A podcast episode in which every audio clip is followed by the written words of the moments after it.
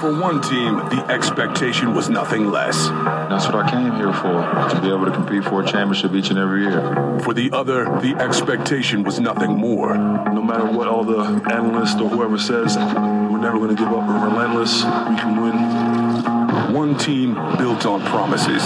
Not two, not three, not four, not five. Another built on promise. Everybody's got ambition. We season has come down to this one last shot. James on the. One last game. Look at this place. One last chance to compete for an NBA championship. Each and every year, there's 30 teams that would love to be a part of something like this. Let the festivities begin. For six games, they've battled back and forth, This series is about great setting the stage for a seventh. Game sevens are the ones that you'll remember 20 years from now. LeBron James came to Miami to play with All Stars who would help cement his legacy. All Stars who have been relatively absent as this series has progressed. This is no longer the big three.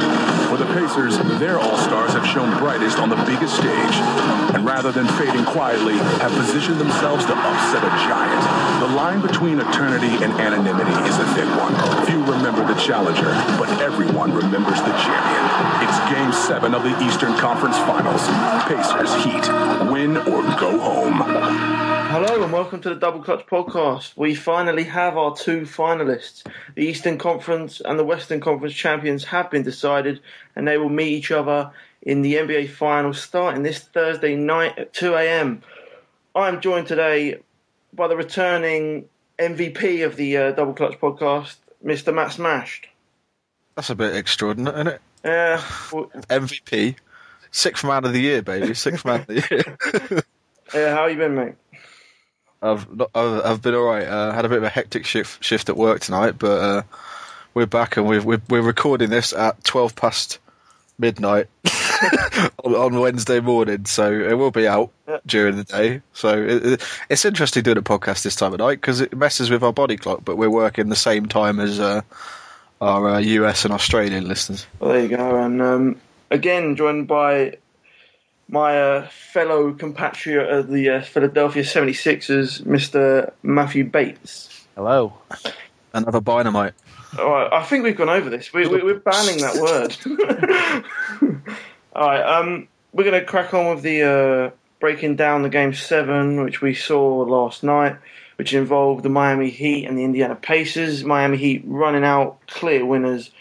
And where do we start? I mean, I think you've got to start with the uh, Indiana Pacers, really. I mean, how disappointing were they? Uh, in the first half, especially, in the first quarter alone, they had uh, nine turnovers and it just didn't get any better from there. I mean, what happened for the Pacers? They they were doing so well until this, and then they just seemed to collapse. I guess maybe Well, sh- it was Oh, the bright on. the bright lights of a Game Seven in the in the Eastern Conference Finals could play some part to it. Uh, n- Jo- uh, Paul George really didn't really get to um, get to his spots and didn't didn't perform as what we've seen him do in the in this series. And they It was awful. yeah, and he and Indiana being big as they are, they losing the rebound uh, battle, fifteen to eight on offensive rebounds. Miami won that. That's- you're not going to win a definitely not going to win a game seven with a if you're getting out rebounded, especially on the off- offensive glass like that. I think you've got to give credit to Miami Heat though, because the way they defended uh, Hibbert and Weston, Mahaney, and players like that was to double team them the second they got the ball, and Hibbert just looked a bit lost whenever he, he did get the ball, and David West was the same, and it, it that was a massive contributing factor to to them losing the game. I mean, what first quarter they went on a pretty nice run, the Pacers, and they had a they had a fairly well, small lead, but it was a lead nevertheless, and they just sort of fell apart offensively. They just they lack the scoring that I think someone like you know Danny Granger, who's out injured, would probably bring them. Yeah, I mean, we'll, we'll, we'll touch on Granger in a bit, but going back to the pace, I just think they had the problem with bringing the ball up the floor. I mean, we'll, we'll, I'll credit the Miami Heat defense, yeah, but I think that kind of turned up more in quarter two, and in the first quarter, that just uh, George Hill in particular, his he, when he brings up the ball, he doesn't seem as comfortable as maybe a more natural point guard. I don't know what it is with him. So I think that could be a, an area where they, they probably need to look to be better. I don't think they have a natural point guard in that team. I'm, I'm not sold on um, George Hill. I just think, obviously, he brings defensive length. I just don't know whether he has that. That he's not. He's, he doesn't run the pick and roll well either. He's not as physical as a lot of the point guards in the league as well. He's not the sort of player who runs around and you know gets banged left, right, and centre. He's not a, a Chris Paul or a Rajon Rondo. He just sort of hangs around at the top of the key, waiting for the ball usually. And he in the first quarter, I think he hit two two threes, maybe Mm. maybe the one, not too sure, but um, he was definitely uh, playing well in the first quarter, but they just you know collapsed towards the end of that, and Miami just they, they fed off this home crowd somehow because their second quarter was incredible. I mean, 33 to 16, they outscored the Pacers, and it was just one way traffic from then. I mean, if I'd have, I didn't stay up and watch it live. I actually watched it this morning. I had a complete media blackout. But if I'd have watched it live, I'd have probably gone to bed at half time thinking Miami are going to win this. I wish I did. Yeah, me too. I mean, the, the uh, Ray Allen, especially for me. I mean, once you get him firing, the Miami Heat are pretty much unstoppable. They've got people that can just spread the floor and let LeBron James and D Wade cause havoc. he hit three in a row as well, Hmm. which was just fr- from beyond he, the he hasn't arc, been doing that it either this year, this season. But this postseason, he hasn't been the Ray Allen we know. No, but that was the thing. I mean, a lot of these players we haven't really seen. I mean, I don't know about you guys, but I think the Pacers have probably bossed the series up until Game Seven, Definitely. and it all changed then. I mean, Miami started rebounding. Chris Chris Bosh, I thought was was stunning with regards to rebounding the ball. Um, he only had nine points, which wasn't great. But Dwyane Wade, I mean, I put on the Twitter feed earlier. Dwyane Wade returned, twenty-one points, man. He was on fire as well. He was running around, you know, jeering up the crowd, and it, it was an, it was an absolutely electrifying atmosphere in that place. And uh, did you see? I know Frankie, you listen to Talk Sport quite a lot, and if you guys in Australia or the, the US or whatever don't know, but Talk Sport is like a radio station over here, just purely devoted to all kinds of sports, except you know, the, the notable US ones. But Stan Collymore, who does their football phone-ins, was at the game and he was tweeting pictures and stuff. and I thought that was really interesting. But people were giving him stick because they were like, "Ah, you're a glory hunter," and then he was bringing up quotes from like 1996 and stuff, and it was like in your face. but um, no, it was a, it was a really I thought it was a fascinating game. I mean, I thought it was going to be a lot closer than it was. I think a lot of the pundits probably had it as sort of a Miami win, but a, a narrow win at that. But it was a blowout in the end, really. Not to toot my own horn, but on the last podcast I did, I did call the the, uh, the Wade bounce back game. But yeah, they really, they really won this from from their defense. Mm. The LeBron James, he actually absolutely had Paul George in handcuffs. Paul George, he didn't get any breathing space for his shots, and most credit goes that and obviously to the team. But LeBron James was just on another level last night. You could tell that he just wasn't going to let either go, George go off or anyone go off. He just what he was just going to bring take take the Heat to the finals no matter what.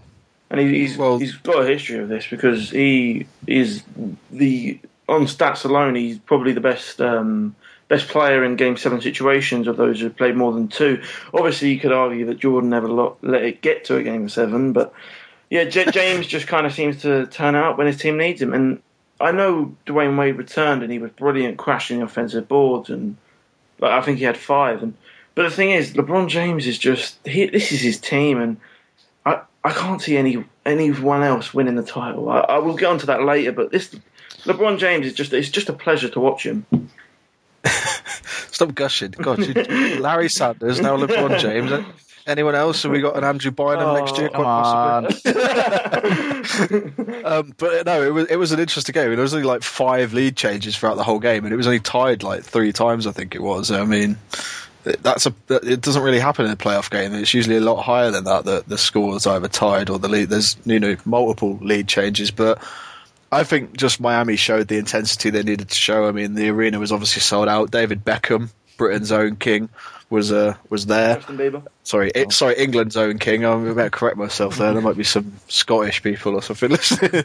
but um, uh, it was weird because early on the Pacers just they went out to a 12-6 lead, I think it was, and um, Miami just shut them down from that. It was almost as if LeBron James and Wade and Co just sort of were like, "No, this this is our house." Ray Allen hit those big threes, like you mentioned. Um, I think the production from Norris Cole was pretty nice. There was some lovely bounce passes he made sort of during the second and third quarter to, to really stick it to him. But I think the statement moment of the game for me was that LeBron James putback dunk Mm. that was just ridiculous. I mean, I I've never seen anything like it in my life. Like, just hanging on the rim, just looked like a monster up there. It was like you know, freaking T Rex stomping on a car or something. now? No, you're right. That's not that's not gushing. That's respecting an, an animal at his at his finest. I think this is the first game of the series, really, where we've seen Miami Heat do what they've done in the regular season. They they spread the floor and uh, hit knock down threes, got in the paint. Uh, we haven't really seen this for this series because Roy Hibbert. They've been too afraid to go into the paint because of Roy Hibbert. But this game, Dwyane Wade especially, was just they were driving in, and we uh, the buzzword of the NBA playoffs has been the verticality rule, but it wasn't it wasn't in effect. I mean, Roy Hibbert wasn't getting the calls. Uh, I'm not saying that that uh, that.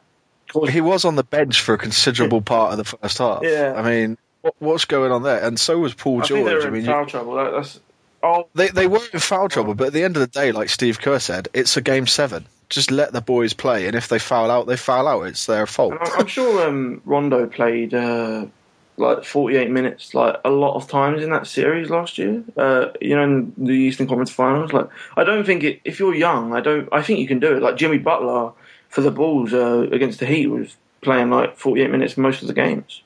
If Kobe can do it, anyone can do it. Yeah, but I don't think Kobe's human.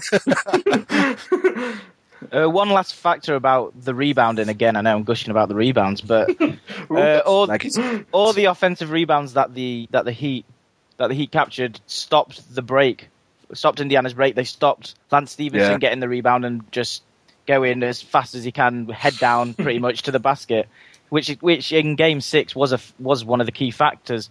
But yeah, as I as I said again, the offensive rebounds really did come into a full come into account. And we also got a bit of um, Flow Riders manager getting into it at the end of the game. That was worth staying up for. I'll give him that. That was worth staying up for. Uh, Seeing seeing him get thrown out and yeah, Flow Riders chain. As Barkley would say, he'd rob him. Oh, I think there was a God. funny moment on. Um, they mentioned it on TBJ earlier, T, uh, where a Shaq called um, Charles Barkley a butthead. I think that that's probably one of the most entertaining moments of the game because it, it was it was good to see Miami play Miami Heat basketball, but you wanted more of a game. I mean, we we built this up really big, and if we're honest, it let us down. Come on, What did we think of? Um, uh, did you guys watch it on Sky or did you yeah, I did. stream or whatever? League pass. What the league pass? What did you think of Sky's coverage? Because there was a there's a really odd bit where I think it was during the second quarter or first quarter where um they cut to the TNT intro and I was like, what the hell's going on? That's usually at the start of the game. I, I um see. I don't mind um you know Kevin Cadle. I think he's quite a good uh, quite a good anchor, but like some of the uh, especially that Carl Brown, I'm I'm not sold on his basketball kind of analyst, analytic skill. I the Leicester Riders hear you say that. yeah, well the the coach uh, Robert Rob. Uh, I'm not going to try and pronounce his second name, but uh, Rob, he he, I prefer him. He's he actually they actually gives me some insight. But with Carl Brown, it's kind of I like the points in the paint, and I'm not really gaining anything from that. But The main I think they lack a I think they lack a player. I mean, you watch Sky's NFL coverage just to go off on a tandem here, but you know their NFL coverage they have former players and things, and it brings a little bit more spice to it. I mean, they know the funny side of the game as well as the serious side of the game. I don't think you really get that when you're hearing coaches and analysts speak about the game. Well, what do you want? You could have more breaks uh, without the studio team, but then get Charles Barkley and Shaq at halftime. I think I prefer more breaks, I- and, I- more I breaks, want and more that. Shaq. yeah, that's true. I mean, the Adam Sil- just to go off on another tangent here, but Adam Silver, uh, the uh, incoming commissioner, said that he wants to tackle the um, length of the games because it is pretty ridiculous to be honest. I mean, a 48 minute game takes what two and a half, sometimes three hours. But if, Yeah, it is ridiculous. If you look at um, the EuroLeague, that they can get through games in like an hour and a half, like no problem. So there's something to look into. It's just as we know with these kind of things, money talks, and Be a lot easier Yeah. for us, yeah, definitely. Did you guys see the that the play in the first half where uh, Mario Chalmers went to sort of uh, he flopped. Yeah. it was a play in, in front of Paul George, and Paul George just stuck the three Yeah, in his face. was- I yeah. thought that was epic. And then about four or five minutes before that, I think it was in the quarter before, um, Stephenson hit that free over the top of Dwyane Wade. When we just looked at them. They showed you the replay, and Dwyane Wade's like, "What?" And Paul But, Joel's um, reaction to Mario Chalmers afterwards, if you can lip read, for a bit of a treat. yeah, yeah. I thought that was awesome with Chris Bosh because Chris Bosh, uh, I think he hit a three or something. He ran down the court and the camera zoomed in. and He was like, "Yes, yes, come on!" he was like, "Let's be Avenue" or something ridiculous. To, to quote Norwich City's I was very going own to say, Dean yeah, Smith. bring out a bit of Norwich. But Classic, classic Bosh face. what do we make of um, Roy Hibbert Maybe. not um, shaking hands with Miami Heat after the game? I like it. I, I I've seen enough '90s games to admire it. Not to the point, maybe not after the end of a series, but definitely sometimes after games. But if he felt that he let the team down, let himself down, I think I think he may have been a bit embarrassed and just wanted to get off the court straight away. I know he didn't say that, but personally, I think he just wanted to get off the court straight away. The boy likes getting in trouble, doesn't he? It's just another series of. I do like Miss- him. I do like him. Bit of personality. Oh, oh I, I think he's fantastic. Every time I play to bring up a video game, every time I play NBA 2K and I'm somebody, I'll try and attempt to sign him because I think he's one of the serious up and coming centers in the league. I, I really do rate him. And um, talking about him up and coming, we'll talk about the Pacers and where where do they go from here now? I mean, I think by all accounts, it's been a fantastic season for him. I mean, I know, I think me and me and Matt Bates had them down as the second best team in the East, but they've done really well to take this to a game seven. I mean, to be honest, they probably controlled the series, and they're unlucky to go out, but.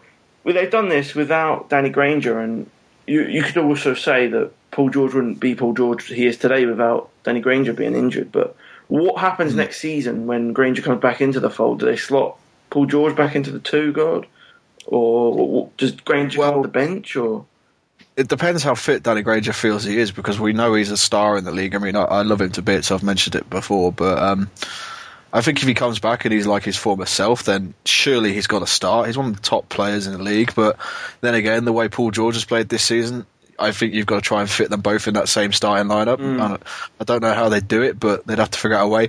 If Danny Granger comes back and they decide to, to ship him off somewhere, or they decide to ship off Paul George, I think they're going to have to bring in somebody off the bench. They need a scorer on the bench because their bench has been pretty yeah, pretty poor throughout most of the season. To, to be honest, I mean they rely on Paul George and David West and Hibbert and Stephenson really, and, and Hill occasionally to sort of, you know, pull them out of sticky situations. And I've, I can't remember who it was. It was I think it was Reggie Miller said on the on the commentary that once they get behind the Pacers, they really struggle to get back in the game because they just do not have that firepower off the bench. I think someone like J.R. Smith, who's announced that he doesn't want to stay in New York today, is probably the sort of person they'd need. Someone who does bring that real production off the bench. Mm, I'm, I'm still not sold on J.R. Smith though. I, I, I- I know what you mean about um, a player to come off the bench, but you you Well, you look at last night. I mean, Augustin, two points. Oh, Tyler Au- Hansford, Augustin six is points. awful. I mean, I'll, I'll give you that. But J.R. Smith's just way too inconsistent. Um, and there's questions about his character, which I don't know. If he if he's partying the night before a playoff game, Well, Rihanna But was where's he going to party in Indiana? Let's face it. that's true. Come on, where's he? Where's he going to party in Indiana? They can barely sell out the uh, field house. Cornfields. Well, I, I think I read the report that I thought J.R. Smith was going to stay in New York, but isn't he going to just opt out and then re-sign? I don't know. I saw. So, I think it was First Take or something. Put something on Facebook earlier on that he was testing free agency because I then put a tweet out on the account saying random tweet J.R. Smith to the Lakers, and Benjamin Dame was like, "Hmm, good idea." The thing is, with um, Well- he cost himself a lot of money this pl- postseason because if he'd have, say, just say the the season had ended, like there was no postseason, he'd have got a pretty big contract because he had a stunning end to the season. But with his postseason play, he shot like around thirty percent, and that's just not good enough. And he's he's he's not going to get a massive offer anymore. I bet, I bet he's loving that. I mean, it, the Knicks get to the playoffs, they have their best seeding, and God knows how many years they win the conference. And Frankie Hobbs, London, England, is telling him he shouldn't have got the team to the playoffs, so he could have got No, a better no, contract. you, you, uh, well, you can spin my words. um. Well, I don't think Indiana will be able to afford him. To be honest, they haven't got much cap room. This Yeah. they're saying that they're keeping Granger, and I guess going back to the starting lineup, you're going to have to put, I guess, maybe Stephenson, Stephenson on the bench, and Granger's and Granger takes in the starting lineup. But if they're they're only going to be able to uh, afford a mid-level exception contract, so. They um, by the way, David West. They have to get David West. He's a uh, free he's, he's already said that he's he's coming back. He said it on the press conference after the game. He's definitely said that he's going to come back, which I think he's true to his words. He's a true character. I think he definitely will.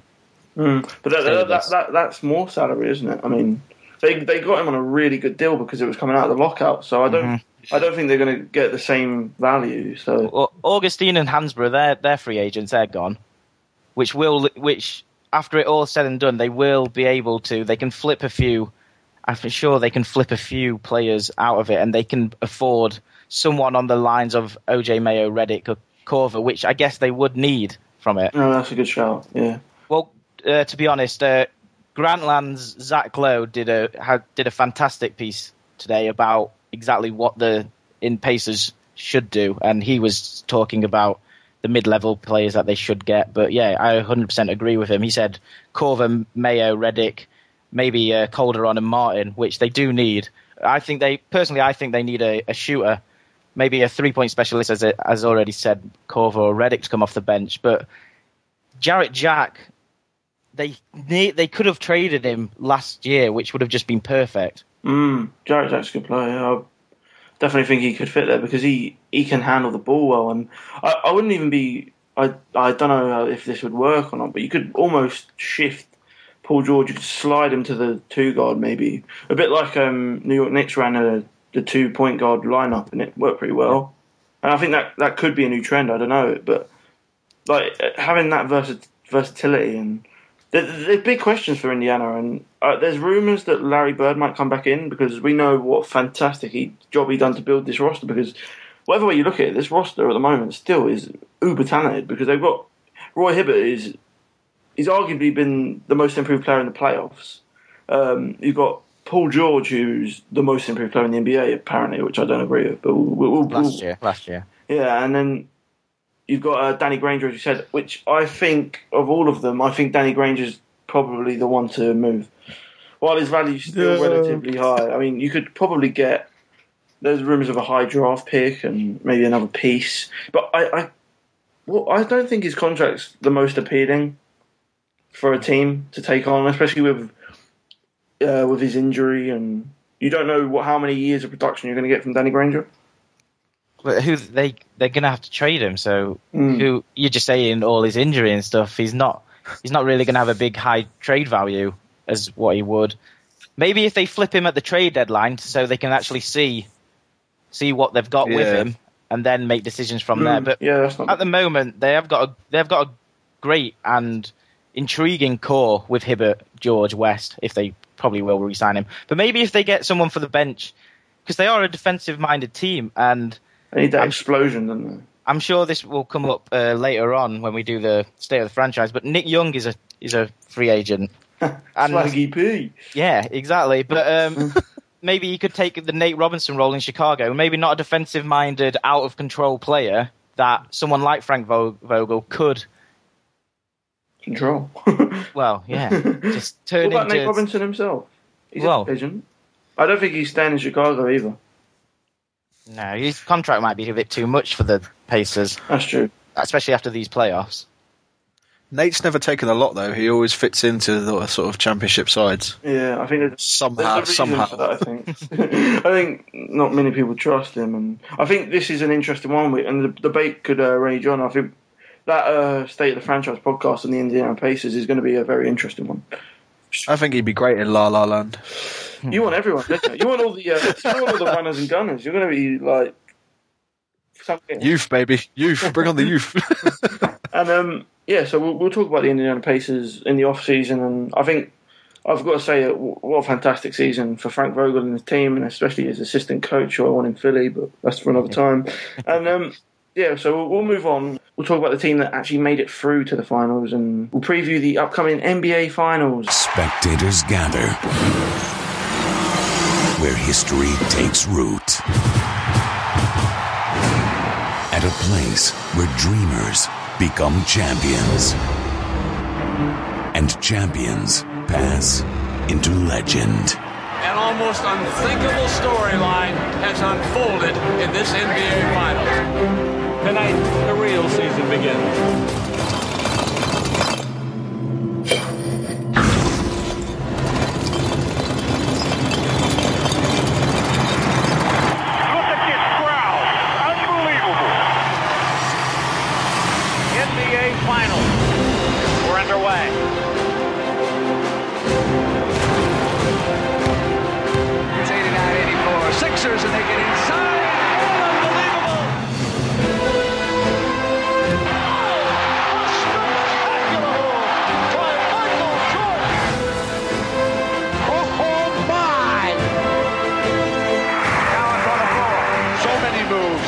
So much power. One of the most incredible comebacks in NBA Finals history. He's way too good. And I'm guaranteeing everybody here, next year we're going to win it again. The stage is set. Yeah! Yeah! The moment is now. Don't ever underestimate the heart of a champion. The finals are here. It's here. Uh, the playoffs seem to have just gone ridiculously fast, and it feels like only a week ago we were doing the uh, preview show, and Oh yeah, it's odd though because obviously, like I had that week off work and you weren't doing exams during the- what was it the first week and a bit of playoffs. So we spammed out episode after episode and watched game after game after game, and it felt like that went on for a month or so. Yeah. But it was only really a week. It was really sort of odd because especially with you know British sports, you don't really get that many games crammed into one hmm. week. I mean, unless you watch obviously- rugby league, Well, yeah, it's a super but I weekend. don't, I, I don't watch. I don't watch the Northerners sport. Come on. I don't know what you're talking about, but I know you're dissing the North, so. I, I play I play Union, so uh, I, I never get on with rugby league. Probably because I'm not fit enough. But anyway, that's a different story. and I don't but know. I, thi- I think that yeah, I think this um, I think this finals matchup is really interesting. I mean, I was listening to Mike and Mike earlier on, and like this afternoon, I Haven't they think it got- must have haven't been. they got um, Doug Collins on there soon? Yeah, they had David Stern on this morning, which was uh, quite interesting. He was talking about the uh, overseas expansion and things like that, and his retirement, and whether or not he was going to go fishing or do business opportunities or grow his hair and whatnot. But it, it was interesting. Um, so the main gist of their conversation was: Is this the best finals matchup in terms of what fans and critics and analysts, you know, think in twenty odd years? I I don't know. I, I liked last year's. I mean, Kevin Durant going one on one with LeBron James. I thought that was a good one. And um, but in terms of um, Same thing. yeah, and in terms of the um, kind of series itself, I thought Miami Dallas was is going to take some beating because that was a that was an epic one, wasn't it?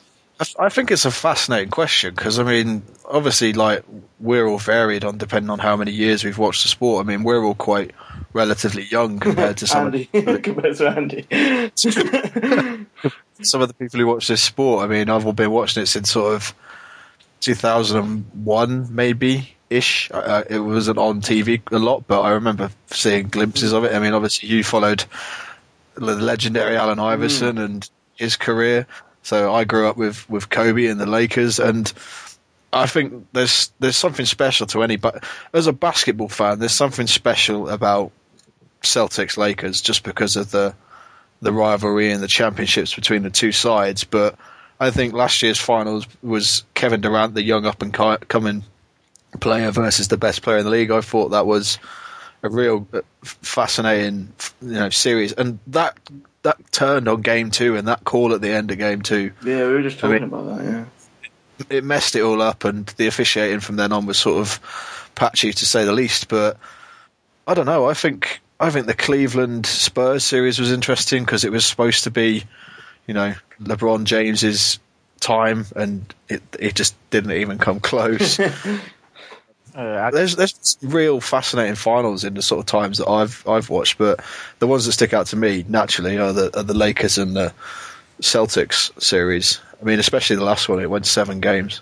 I remember seeing dingy dingy games on Channel Four of, in '98 of Jordan, which yeah was a bit, which is a bit weird to say. I think they were highlights of a finals game. That was the first finals I say technically I watched, and obviously 2001 being a Philly supporter, where uh, yeah they actually made it, actually did something with themselves. It's the last time I've probably been happy in my life, but uh, yeah, seeing seeing Kobe and Shaq's run was good.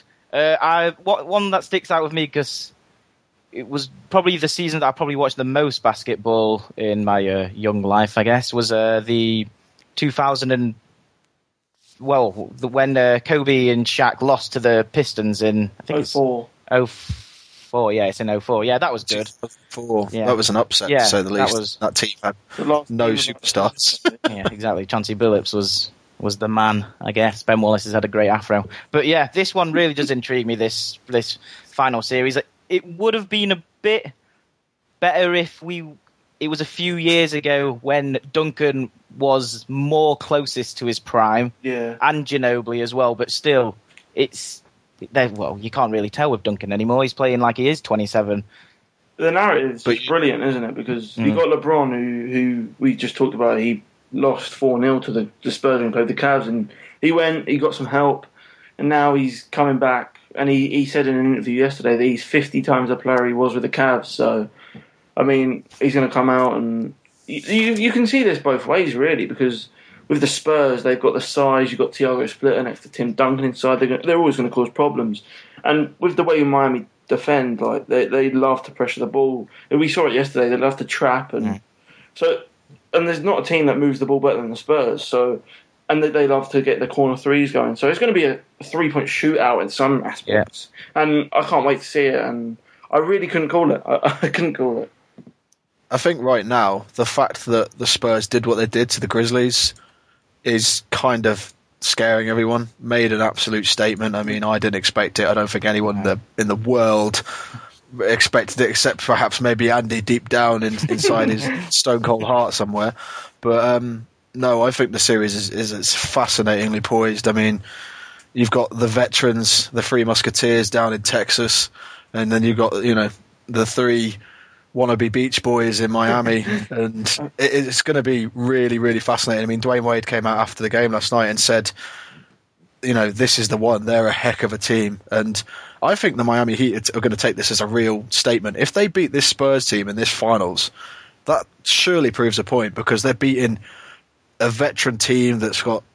You know, arguably the best point guard in the league right now. I know you said that on the last show, Frankie. Mm. And, you know, Tim Duncan's playing the way he's playing, and their bench has, has been fantastic. I mean, as a Lakers fan, it, it wasn't nice to see us get blown away, but my God, they played some beautiful basketball. But um, it, it's really going to be interesting. I mean, I think game one is so poised on a knife edge. I don't know whether the home advantage will tip Miami over, but we haven't actually seen the big three of either team meet up and play against each other this season. Yeah, so yeah, there's always been coach mind games, hasn't it? yeah, we've got nothing to go off, and it, it is really interesting. I think the the Heat will take this as a statement, as if they beat this, then they they prove to everyone what they're really, really capable of. Because this Spurs team have never lost a final series. Mm. And um, obviously, the finals are a di- bit different in the way the uh, games are formatted. They're a two-three-two, and what, what do we think about that? Really, Yeah, what's up with that? I, I, I, it's just ah, it's just ridiculous. I don't know. It just seems weird that we, we go through um, having a system the whole playoffs, and then you just change it for the finals. That's, that's the only thing I don't really get. And Well, say it's because of the people don't want to travel and that, but they travel in the normal playoffs. Exa- exactly, they travel in the normal playoffs, and sometimes you can get Memphis to, just for example, LA, which is as far as way as probably Texas to Miami is. But well, yeah, they and they and recently people have well, they've always said that it's hard to sweep the three at home, but if you think about the last ten finals, quite a few of them have actually Mm. been swept. Last year, the Heat They've done the three, yeah. yeah, the, the Heat did the three. The going back to 2004, the Pistons uh, swept it at home.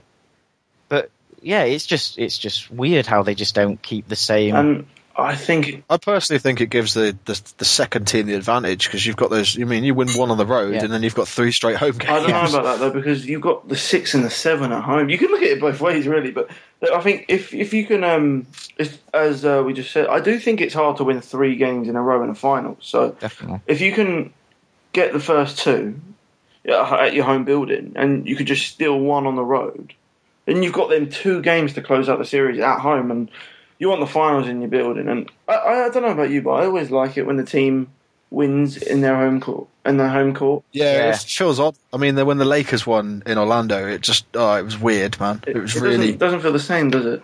You don't really want to celebrate until they have that open top tour bus, you know, going around Los Angeles or whatever. But no, I think they, I think winning it at home is is the way it should be. I mean, even even in something like football over here, when when teams win cup games away from home, it just feels a little bit odd because you can't really be part of the celebration. Arsenal never win cups. Mate, I'm a Norwich. Didn't you win like the League One trophy or something? Oh yeah, like we, we won we won the um, League One like two years ago. There you go. I think Three. I two think years three. ago. Three or four. Because you came up. It doesn't matter. Um, we're talking about basketball. And, um, Yeah. Go on. No. Uh, yeah, just a few things that I'm looking for looking forward to in this finals. Obviously, um, T Mac, just give him just give him a minute, just just for old time's sake, give him a. But um, if the if when the Heat goes small, it's going to be very interesting about how the Spurs are going to adapt to that because obviously uh, Bosh may be the center with LeBron playing power forward. That's just going to take away that. Well, supposedly it's going to take Duncan Splitter, whoever the bigs of San Antonio, Diaw, away from the basket, and it's great. It's going to be great to see how Popovich is going to is going to utilize that because when the Heat do that, the floor spaces, Wade can come off cuts, and obviously there's not going to be Tim Duncan or Splitter there guarding the rim. So that's one of the things I'm going to be looking af- uh, looking out for. And Chalmers, I think maybe for the Heat, maybe either Chalmers or Norris Cole are going to be the key f- if they're going to win it because LeBron's going to get double teamed, Wade might get double teamed, so that we're going to leave someone open, and it's going to be behind the perimeter. And if they if they can hit the open shots, then it's going to be hard for the Spurs to to uh, to go against that. Which you could say Yeah. about the same for the Yeah. Spurs as well, who are obviously Matt Bonner's there, who's big as well, who's going to bring Bosh out, Anthony out of the paint. So yeah, it's going to be it's going to be the battle of the three. Yeah, you think. got you got like Danny Green, Kawhi Leonard. They all Yeah. can step out and hit the three. And Kawhi Leonard against LeBron James, like what? That's who I would suspect is going to mark LeBron. Mm. And I, Kawhi is, is a fantastic defender, but he's not he's not going to stop LeBron James. He's not, he's not LeBron James. But I think I think he'll do a job, and if the, it's kind of with the Miami Heat, I think the way you've got to approach it. I'm not a coach or anything, but you've got to say let LeBron James get his thirty. It's, I think that's going to happen. It's just you've got to stop everyone else, and I I don't know if I'd give double coverage to LeBron. I'm not sure if that's a. I, I, I'm. I think you double him if he enters the if he gets into the paint. Well, you just you just collapse the D Yeah. straight. But the thing is with Miami, we saw in the finals last year. Mm. But everyone hit free. I mean, Mike Miller was just hobbling to the, to the three point line and knocking down threes. Norris Cole, even Chris Clutch under Bosh. his arm. Yeah, even Chris Bosh has started hitting threes. But that's why this is so scary because obviously Miami's rotation means that their shooters like Baye and Miller and the guys you mentioned can pull away San Antonio's bigs away from the rim, which makes it easier for you know for the Heat to score in the paint. And Tim Duncan posts up, but he doesn't post up a lot, mm. like, not as much and not as frequently as a lot of other players do in the league. And it's going to be a really interesting one because obviously in the Eastern Conference Finals, Miami had Hibbert and West to deal with, and Hibbert posts up a lot more than someone like Tim Duncan does. So it's going to be really interesting. And I think if it comes down to that, someone like LeBron James with the length he's got can easily get out and you know block a shot from from Timmy D or whoever. Mm. And I think with this series, the first few games, it'll be like the the debate between rest and rust, and we'll see Yeah. how because a lot of people, a lot it happens a lot when um, a team comes out and they've had a lot of rest and they lose the first game because we, I mean Matt will. But would it be a shock if because if the Spurs are on the true. road, I don't think it would No, be it would that be a big. shock, but I, I just think it would be interesting to see how they play because Matt will know Mm-hmm. when uh, in 2001 when the uh, Lakers strolled through the playoffs and then the Sixers went to Game Seven. The the Sixers come out and shocked the world, really. Yeah. Um, my mum, my mum gave me the uh, morning off school so I could watch that game live. Yeah, thanks, mum. We love your mum. Yeah, wow, who doesn't? and um, yeah, so uh, we'll, we'll um, talk about the series obviously as it goes through, and we'll try and get podcasts out. But we'll, I'll ask you who takes the series, Matt Bates. It it's going to come down to it. It's going to go six or seven games, and I can't see if it goes seven. I can't see the Heat losing a game seven on the home court. So only from that point, because I think it's going to be so dead on equal. I'm going to have to go with the Heat in seven. Matt smashed. Uh, it's it's a difficult one. I'm a Western Conference boy. I, I want to go with the Spurs. I mean, I'd like to see the Spurs. I think if the Spurs win it, they win it in five. I don't think they'd win Game Six or, or Game Seven in Miami. It just wouldn't happen. Um, that is Miami's ground. They might be able to steal a game one or two because of the the rest factor that we Mm. mentioned, but. I think it does all come down to the way uh, the Miami Heat can shoot the ball and the fact that they've got Shane Battier and Mike Miller and Ray Allen. You know, th- th- some of the best three point shooters in the history of the game. And Dwyane Wade seems to be on, on form. Chris Bosh has manned up a little bit. I think he felt, I think he felt hugely responsible for the way the uh, Eastern Conference Finals went. rightly so, to be fair. Yeah, I mean, he needs to realise that he is part of this big three. It isn't a big two. And he is six foot eleven as well. Exactly. He's, he's a big he's a big three player, and when he was in Toronto, he completely dominated and ran that franchise. So he know he's capable of doing it. And in fact, the last game where the, the Miami Heat played the Spurs, he hit that uh, game winner, Oh, didn't yeah. he? He was fantastic that night, and that was granted it was without Timmy D and all, and all the big Spurs players, but I think Duncan played. It was, it was without them. Heat, Heat, He, he didn't have their. Sorry, it was that the Heat Yeah. players? uh, it was the other way around that happened. The first Yeah. one happened one. But um, I, I, I think it's my heart wants to say the Spurs because I want a Western Conference team to win it because I still think the Western Conference is probably the stronger of the two. But my head just says the Miami Heat. I think it's impossible for the Miami Heat to lose this front this series. So your prediction is after all that sitting on the fence. Um, Miami in six. Yeah, I, that's what I'm leaning towards. I think. Unless Manu Ginobili goes Oh, completely no, we crazy. can't give we can't give you any unlesses. It's just, it's just general thing. If Manu Ginobili plays sort of fast loose style he has and messes up the Heat's rotations Mm. and they don't how to how to stop him, then it could be a different game. But then again, Ray Allen could have one of those games like he did against the Lakers in uh, 2010. I I'm inclined to go with the Heat. I mean, the, the fact they have the two games at the at the end. How deep are you? and I, I, I see. I think the Spurs. Surprisingly enough, I think the Spurs might take game one. Yeah, yeah, But- I, I would be surprised. But then I just can't see the Spurs winning three in a row at home. So I will say the Miami Heat in six, and I think LeBron James will win Finals MVP, and it's going to be interesting to see. And I think if the Spurs do win this, which they're very capable of doing, Mhm. um, I think Tim Duncan might retire. Yeah, it'd be the best way to go out. what a way to go out. Yeah. I think I think the fact is with this series is bec- it is so fascinating to us as fans and as basketball lovers because this is a veteran Spurs team. They've been there and done it before. Whereas you know Miami have always faced someone a little bit ropey. I mean Dallas had only been to what One. a couple of finals One. before then. That one finals and they they won it. right? They uh, lost it. Sorry. So it- it's a real interesting one, and the, the the fact that this is a veteran Spurs unit, I think, would ma- will make all the difference because. Unlike the Pacers, I mean, they don't have the, the grit and the grind. And if it comes to a game seven, the Spurs won't just give up like oh, the Pacers yeah, the did. Spurs, they're, they're far too experienced for that. The Pacers gave up last night. There's no denying it. It was, it I mean, I I, didn't like to see it. Yeah.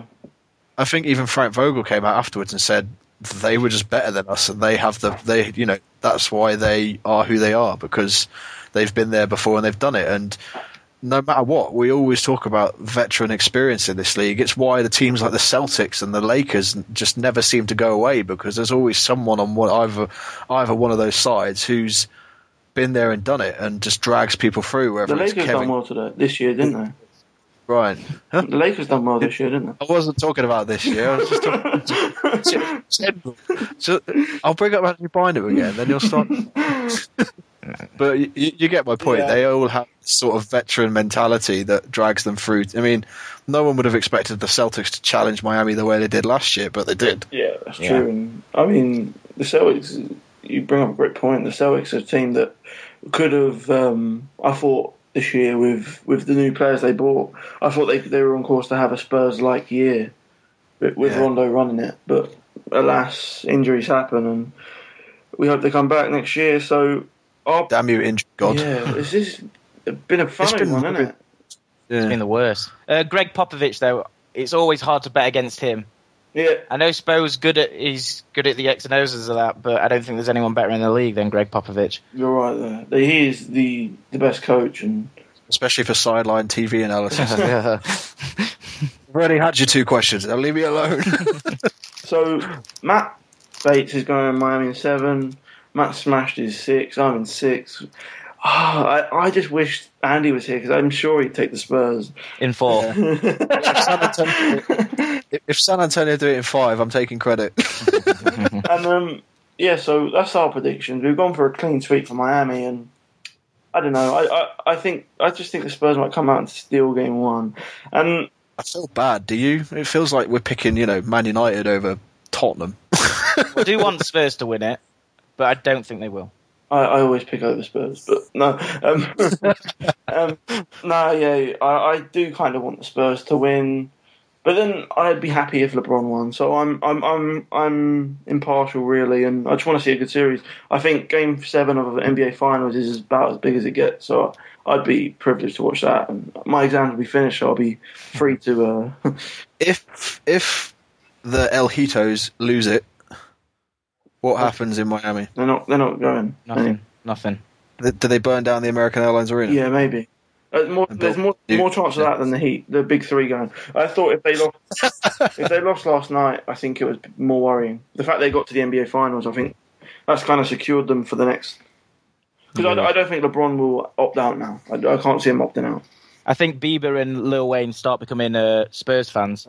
God, That's what that's what happens if uh, if the Bieber's been a Heat lose. Lakers fan. He's been a Knicks fan. Who, who- who next? Yeah, Clippers. I mean, just Bieber can support whoever he wants. Let's, let's not hate Biebs. Come on, make your goddamn mind up. not coming in Wells Fargo house. That's all I'm saying. Oh.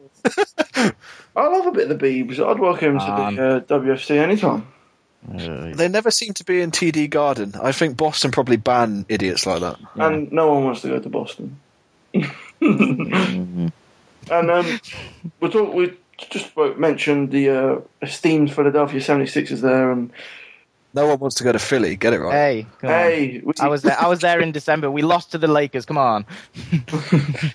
Kobe Bryant's from Philly, and um, yeah, so we we we we've got our plans to record um, our state of the franchise podcast on Saturday morning, I think, and um, it'll be me, Matt Bates, and hopefully Benjamin Cadane from Believe the Hype podcast, and we're just wondering if you have any uh, questions, uh, queries that aren't involving Andrew Bynum, and we'll, we'll try and bring them up on the show, because there will be. I reckon about a 20 minute sob on Andrew Bynum. So if we can just keep Andrew Bynum questions to a minimum, then yeah. So if you if uh, just look out for that podcast, and I think we'll try and get that out on Saturday or Sunday. And I think we probably will try and get something out after game one if we can arrange it, Matt. Yeah, I think we'll we'll do our best to try and do every game. Yeah. It'll be difficult, but I think we've got enough people now, enough people capable of recording, and enough people with enough knowledge and input to be able to do it. I mean, even if it comes down to I don't know, me and Matt one night, or Frankie and Andy, or something like that, then it, it all works. But obviously, people have exams, people have international call centres to set up, Uh, international And, uh, espionage. yeah, and I, I, I have work and unsociable hours, as you guys said before the show. So uh, Well, the NBA fan is quintessentially unsociable in the UK. terms, we like hiding in the dark. And um, we'll finish off. So, as always, if you want to visit the blog, that's uh, doubleclutchpodcast.wordpress.com. Work will begin on that in a couple of weeks. I'm gonna, I'll, I'll be finished in a couple of weeks, and I'll be free to try and get my hands on that, and we'll, we'll work something up to get a good, good little website going. And Such a lovely I gentleman. know I'm, I'm far, I'm far too nice, and we'll go and if you want to follow us on Twitter, it's uh, at Double Clutch Free. If you want to follow Matt Smashed on Twitter, it is at At Matt Smash, and remember the Facebook group, people, because uh, we're quite active on that at the moment. um, It's a good way to get in contact with people because you can actually put pictures and video and stuff on there, unlike Twitter. and if you want to follow Matt Bates, uh, At, at Bates nine ninety one, and con- congratulations on TBJ on a thousand. yeah, definitely. We should have probably. Are you expecting them to listen to us? I'm actually wearing the T-shirt at the moment, I don't, and that is pure coincidence. pure coincidence. And um, this has probably been the longest close off to a show, but if you want to follow me, it's at Guna Frank. You can join the uh, millions that are following me at the moment, and yeah, so that's it. And let's let's hope for a good finals. I'm picking the Heat in six. That's it. And remember the We're going to get a good finals, man. There's no doubt about and remember the hashtag NBA in the UK, which I sometimes forget to use. Goodbye. Bye. Goodbye. Everybody, everybody gets a feeling for a way a series is going to go. Um, honestly, what was your feeling going into the Indiana series? Because when you play Milwaukee, you're probably thinking, you know what, we should we should sweep or win in 5 Uh-huh. Okay, we're playing Chicago, kind of banged up. We should do this. What was your feeling against Indiana? Uh, I knew it was going to be a tough series. Um, they played us tough last year, even though CB was out. They played us tough, and um, I watched the series that they were in. But they, the problems they create is they're, they're huge. You know, Hibbert is, is is bigger than everybody on the floor. You know, David West, and also they have athletic wings, Lance Stephenson and, and Paul George. So um, that's what we have. So they was able to combat that with having Lance Stephenson and, and Paul George. So we knew they was going to create a problem. We just had to figure out, um, you know, how to win. So, uh, LeBron, I'm not going to admit, I was concerned. We all were concerned. But when Ernie did the beautiful intro and I saw you dancing in the locker room, I knew that you guys was going to win. I knew that you was going to play. What was your message to the rest of the guys when they saw you dancing in the locker room? Well, um, first of all, this is what we worked all regular season for to have an opportunity to, if we didn't take care of business on the road, to be able to close out on our home floor with a game seven. Um, so in front of our fans, um, we gave our fans another game, and we should just go out and just use the experience that we've had the last three years um, to the best of our knowledge. We was just in this position last year against Boston, the game seven at home, so we can always go back and use that, and we was able to do that tonight. You know, it's funny. We we talk about. I don't know if you get a chance to watch Kenny's pictures ever, but Kenny's pictures. today Apparently was a- not. Yeah, Of course- I'm just- of course I do. Yeah, just you know, Kenny's my- pictures. I'm, I'm plugging Yeah. my own. Kenny, Kenny. We only got one. He's, Oh, he's oh, oh. either is he is either halftime he's busy No, after the game he's still he's watching other games, not Yeah. the game that he's playing. Kenny, at fool. Kenny, hold on a second. Oh, Kendrick, Kenny's talking about himself. no, wait, wait, wait, wait. So he, He does knows that joke. So he knows all Yeah, of he them. does. So Okay, no, go ahead. It was about your basketball IQ, understanding the moment, understanding the situation, and being able to get guys involved. And even Shaq early in the game said, "Well, he might come out as Magic Johnson, or he's going to come out as Michael Jordan today. Which one?" When you came into Game Seven, knowing that Bosh. Wade and some of the other guys hadn't been able to have the offensive load. What was your mindset? Well, first of all, the last two days I was on them. I was on them, and I let them know that, hey, um, you know, if we don't. It's just us three. It's, it's us three at the end of the day. We have to put our team in a position to win, and I cannot afford to have you two struggle again. And uh, you know, they heard the message, and it was clear about it. And um, the first play of the game, I called up a set for D Wade to get it in the post. Now he didn't shoot the ball, but the simple fact that he felt like he was involved right from the gate um, allowed him to attack later on in the game. And I thought CB did a great job of, you know, getting active on the glass first. That made him active, and then he started hitting a couple shots. So, um, I mean, I let them know I, I needed him. Right, because my thing him. was I thought 15 shots was his, going to be his number Right. for D Wade. I said it because I just felt that you guys weren't versatile enough or Right, diverse enough. If you he didn't take 15 or more Right. shots, and uh, he got up 16 tonight, so there it was. You know, the one thing we've said about your team all year is what's going to happen when you play against a bigger team. Right. This is really the first big team, huge team you played Right. against, and you struggled defensively and on the boards. This, this is probably the first game you won rebounding wise. The Spurs are a similar big team. Uh, do you ever worry about just getting beat up on the boards every single night? Well, I mean, that's a point of emphasis for us Uh-huh. is, to, is to win a glass, and, and it's never going to be. Uh, we don't have a Zach Randolph, we don't have a Dwight Howard, we don't have guys that can go out and get 13, 14 each and every night and just bank it.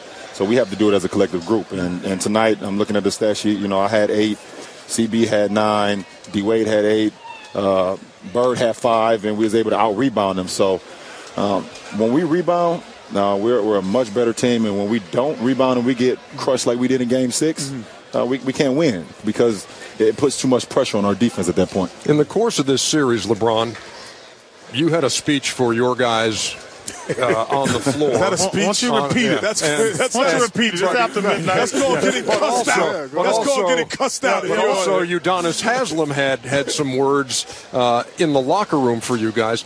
Who had the magic words before Game Seven? Did Riles talk to you? Did Spo talk to you? How did it work? Uh, actually, I think, I mean, everybody had some type of input in Game Seven, uh, but mostly it was Spo. Um, Spo came in, it just told us, hey, um, you know, this is an opportunity, and these are moments that you'll remember 20 years from now. Did you get that burn the ships speech again? No, we didn't get the burn the ships speech.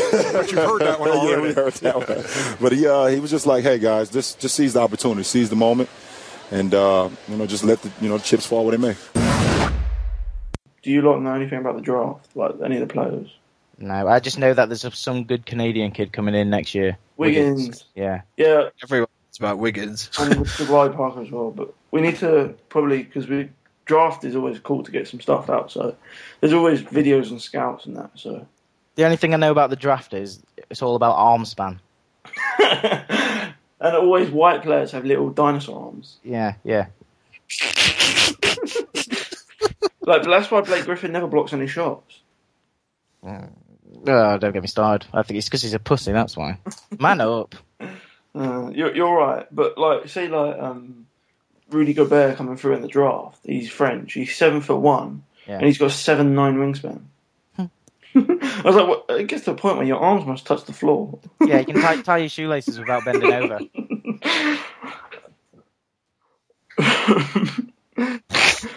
Jesus Christ, you can tell it's 10 past one in the morning. We we need to. Um, we've got like we've.